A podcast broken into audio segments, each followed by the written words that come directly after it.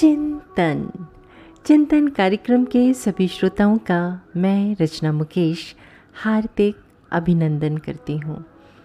सुप्रभात। एक बार एक बूढ़े आदमी ने अफवाह फैलाई कि उसके पड़ोस में रहने वाला नौजवान चोर है। ये बात दूर दूर तक फैल गई कि आसपास के लोग उस नौजवान से बचने लगे। नौजवान परेशान हो गया। कोई उस पर विश्वास ही नहीं करता था। तभी गाँव में चोरी की एक वारदात हुई और शक उस नौजवान पर गया और उसे गिरफ़्तार कर लिया गया। लेकिन कुछ दिनों के बाद सबूत के अभाव में वो निर्दोष साबित हो गया। निर्दोष साबित होने के बाद वो नौजवान चुप नहीं बैठा। उसने बूढ़े आदमी पर गलत आरोप लगाने के लिए मुकदमा दायर कर दिया।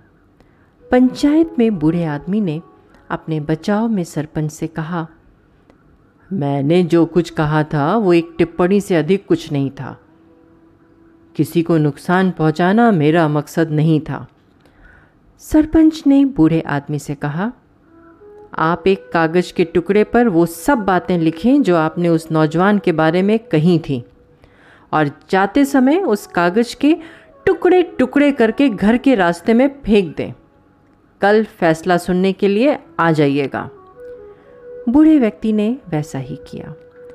अगले दिन सरपंच ने बूढ़े आदमी से कहा कि फैसला सुनने से पहले आप बाहर जाएँ और उन कागज़ के टुकड़ों को, जो आपने कल बाहर फेंक दिए थे, इकट्ठा करके ले आए। बूढ़े आदमी ने कहा, मैं ऐसा कैसे कर सकता हूँ? उन टुकड़ों को तो हवा कहीं से कहीं उड़ाकर ले गई होगी। अब वे नहीं मिल सकेंगे। मैं उन्हें कहाँ कहाँ खोजने के लिए जाऊँगा?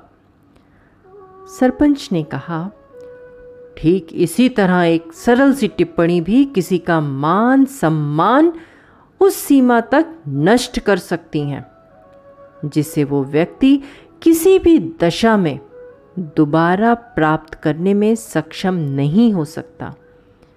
इसलिए यदि किसी के बारे में कुछ अच्छा नहीं कह सकते तो चुप रहें। सच दोस्तों, वाणी पर हमारा नियंत्रण होना चाहिए, ताकि हम शब्दों के दास ना बने।